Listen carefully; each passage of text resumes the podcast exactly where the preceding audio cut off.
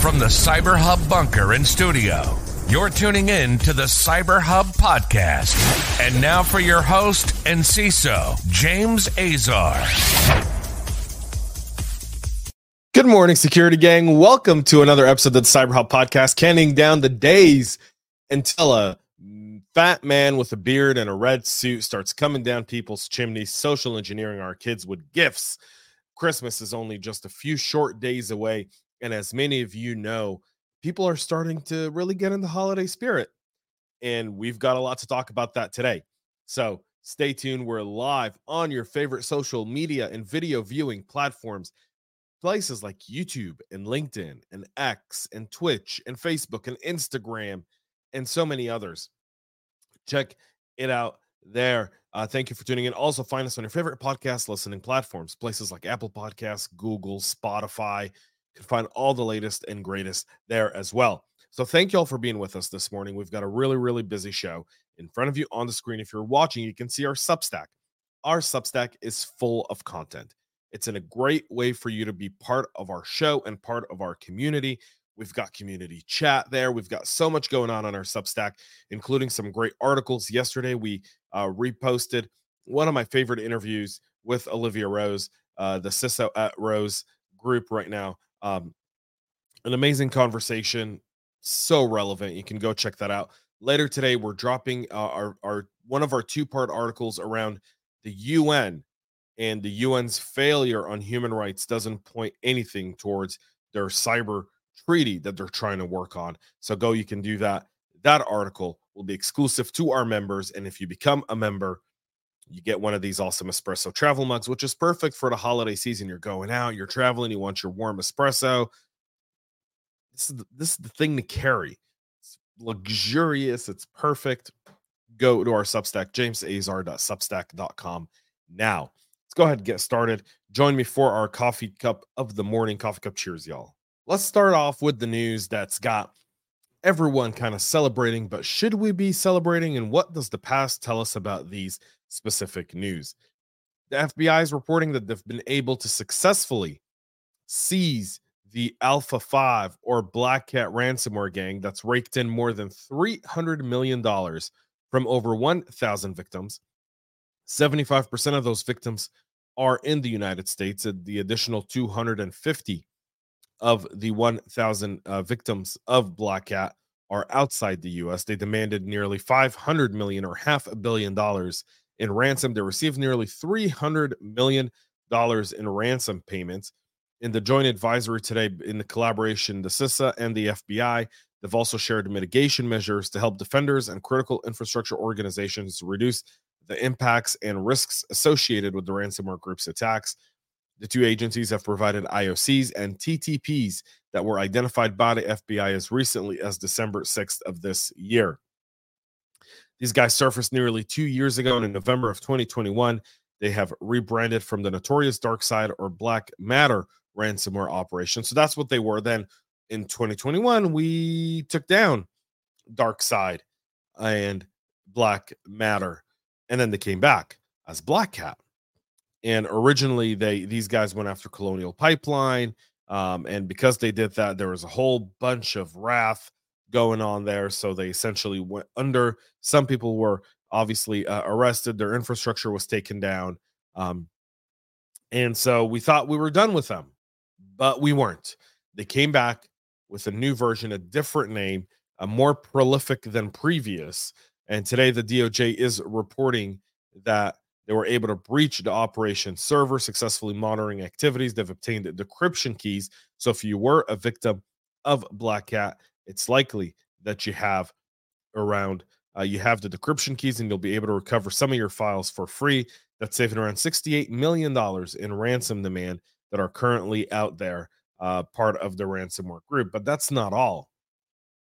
The FBI seizing these, according to the search warrant that was unsealed today, They've engaged with a confidential human source to sign up and become an affiliate for the Black Cat ransomware operation. They were interviewed by the ransomware operators.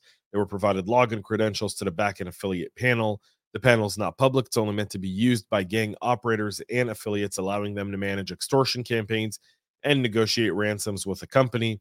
Under a separate federal search warrant, the FBI accessed the panel to determine how it operated. If the affiliate is actively engaging with a victim infected with the ransomware, they can select the entity using the dashboard or select the campaigns ban. I mean, these guys really operated a business here.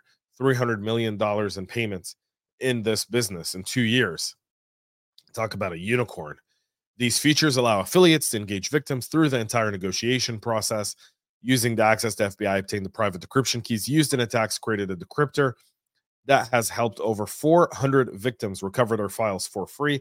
However, it's unclear how they obtained those decryption keys or if they were made uh, or they they have been uh, as they would have been unavailable to an affiliate. The theory is that the FBI used its internal access to find vulnerabilities, uh, built exploits, and then recovered those things. And they saved it all to an alleged flash drive. There's that there, but Black Cat for their end aren't taking this one laying down. They say we're we seized our website. Is excuse me, is what these gentlemen behind this. We've unseized the website and we're lifting targeting rules for critical infrastructure. They're essentially saying, you come after us. We were playing by a set of rules, and now we're not going to play by any rules. Um, a lot of people doubt that. Simply, all they did was likely repoint the server somewhere else, uh, which in the Tor network would be very doable. So they would just reroute. They'd launch a new server. Tor wouldn't know the difference between the first and the second, and just look for the one that's associated with the address. Uh, being that these guys are allegedly based in Russia, there's also very little law enforcement could do since there's no extradition and no agreements around cybercrime between the West uh, and Russia, specifically between the U.S. and Russia. Um, the gang is thought to be based out of there. The seizure is at least the second time this year that authorities have throttled one of these ransomware operators. But what does this really tell us? Can we celebrate today? Can we say a prolific actor has been taken out? And my answer is no, because we've seen this done before. It's a temporary fix to a permanent solution, it's a temporary fix to a significant issue. What do I mean? I mean, we take down their infrastructure, but we don't really disrupt them. We can't arrest these guys because they're in a place where they can be extradited. So all they're going to do is they're going to regroup, refactor. They've got $300 million to do this with, right? So, and they're just going to go back and do it something different. And we'll see him again under a different name in six months, a year, two years, wh- wh- that is, right? They'll be back and they'll be back and at it. And we'll have to contend with those results as well. And so, this is a great move by the FBI. It took him two years, took him a very long time to bring these guys down, right? Because we're we're trying to play uh, uh, some sort of legal framework uh, for these foreign adversaries when this should be a foreign nation attacking our businesses, which should have different implications. Meaning, anytime a cyber group, here's an idea anytime a cyber group that's based in Russia, China, or anywhere else attacks an American business and paralyzes critical infrastructure, we should shut down a consulate for that host nation. We should impose some sort of sanctions on that host nation to give them an incentive to target these folks, even if some of them are state sponsored. And I believe Black Cat is state sponsored. I can believe many of the Chinese ones are, but shut down a consulate, take away something, reduce the number of visas you give to their citizens, do something that would be felt and would exude pressure on these countries. We don't do that. It's it's it's this this whole game is fixed to begin with. In other news, a six month operation by Interpol named HAECHI 4 targeted business email compromise, e commerce fraud, investment fraud, voice phishing, money laundering, and associated with illegal online gambling, romance scams, and online sextortion schemes. The authorities blocked 82,000 bank accounts, seized more than 200, 199 million dollars in hard currency, and another 101 million dollars in crypto. More than 360 virtual asset accounts were also frozen. According to Interpol, 75% of the cases investigated as part of the operation were related to investment fraud, business email compromise, and e commerce fraud schemes. The operation led to an arrest of a high profile online gaming criminals who evaded authorities for two years. Europol published its 2023 organized crime threat assessment. Uh, the link is in the show notes, accompanying a I- IOCTA spotlight report, noting that investment fraud and BEC schemes remain prolific. So, just in the last 24 hours, we've identified $600 million of stolen money. That's wealth that's being transferred from people who worked hard for their money, who earned their money. That could be their retirement money, that could be their kids' money, college fund, whatever that is, going to these criminals. So, in this specific one, they don't really uh, uh, talk about where these suspects happen, although they arrested approximately 3,500 suspects in 34 different countries. Um, but how much of that money is going to make it back to the victims and so forth? That still remains to be seen again. Good days for law enforcement. The question is when you prosecute these guys, are you setting the example? Should we be rethinking the laws? Should we have tougher and, and stricter uh, uh, uh, punishments for these types of criminals? We've got to create a deterrence. That deterrence doesn't really exist right now. It doesn't. Um, I know many of you would disagree with that. The data breach disclosed yesterday by Xfinity is impacting 36 million individuals, according to U- according to the company telling U.S. authorities. The company's press release and customer notice doesn't include information on the number of affected individuals. The Xfinity told the Maine Attorney General's office that the data breach impacted 35 million eight hundred and seventy nine thousand four hundred and fifty five people. Comcast recently uh, reported having roughly 32 million customers, which suggests the data breach breach uh, uh, impacted all Xfinity customers and possibly employees as well. This is being attributed to the Citrix bleed uh, CVE uh, 2023 4966, as we talked about on yesterday's show. So apparently, this is all of the customers are there as well. A Chinese speaking threat actor group behind the smishing triad has been observed masquerading as the UAE Federal Authority for Identity and Citizenship sending malicious SMS messages with the ultimate goal of gathering information from residents and foreigners in the country. These criminals send malicious links to the victim's mobile device through SMS or iMessage, um, use URL shortening services like Bitly to randomize the links they send.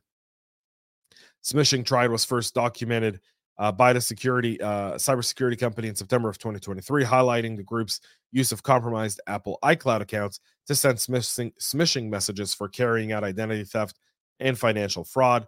The threat actor is also known to offer ready to use smishing kits for sale to other cyber criminals. The fraud as a service model enables Smishing Triad to scale their operations by empowering other criminals to leverage their tooling and launch independent attacks. Now, why would they do that? A few things. One, the UAE, uh, the government there does a lot of their work through SMS, so this is a great way to do it. They can get you to fill out online forms. Very common in the UAE. The UAE is a very pro, pro positive technology type of government. They don't really believe in a lot of paper. Almost everything is computerized, everything's online. When I lived there, getting every, anything done was typically an SMS. You get a speeding ticket, you get an SMS letting you know here's the link to pay it. It's it's that easy, um, that simple. So uh, the Chinese are taking advantage of it. The UAE is a hotbed of many successful business people, many wealthy people who live there from places like Italy, France, the United States, Canada, Australia, Singapore, uh, China, Russia, and, and, and, a lot of other places all go to Dubai for the glamour, the glitz, um, and everything else that Dubai has to offer. And so uh, there's that they're targeting these people. And a lot of times they do that in order to one, gather information. Hopefully, through that, they can gain information to their bank accounts and then commit bank fraud in the UAE, which happens to be a tax free country. Israel and Iran are pointing the finger at each other, with now the Israeli National Cyber Directorate and the Israeli Defense Forces and Security Agency determining that the Iran's Ministry of Intelligence orchestrated the attack that involved Hezbollah's Lebanese Cedar cyber unit. This was the attack on the Ziv hospital in Sfat in Israel. In the statement, the INCD said the attack was thwarted before it could successfully disrupt hospital operation and impact medical treatments, but they did they were able to get access to um, some medical files from the uh, facility there as well. And Israel, obviously, as many of you know, a lot of gas stations in Iran, 70% of them are not functioning at the moment. And that's due to an attack being uh, attributed to Israel or being claimed by a cyber group that is uh, pro Israeli. So they're trading blows at each other right now. It's bound to get get get very fresh here in the next several weeks, especially as the war in Gaza intensifies and continues uh, the progress to destroy Hamas there. That's it for our show this morning. We'll be back tomorrow, 9 a.m. Eastern, live with all the latest and greatest before we head off to a long, long break. We'll be back on Tuesday, the 26th, uh, Monday's Christmas Day. So we obviously won't have a show on Monday. Uh, we'll be back Tuesday, Wednesday, Thursday next week as well. Go check out our Substack. Some really great stuff dropping over the next several weeks on our Substack. So you can go and check that out and support the show that way. Thank y'all for tuning in. Have a great rest of your day. Merry Christmas, Happy Holidays, and see you tomorrow. Stay cyber safe. We love feedback, so make sure to connect with us on social media and subscribe to our podcast on your favorite podcast listening platform.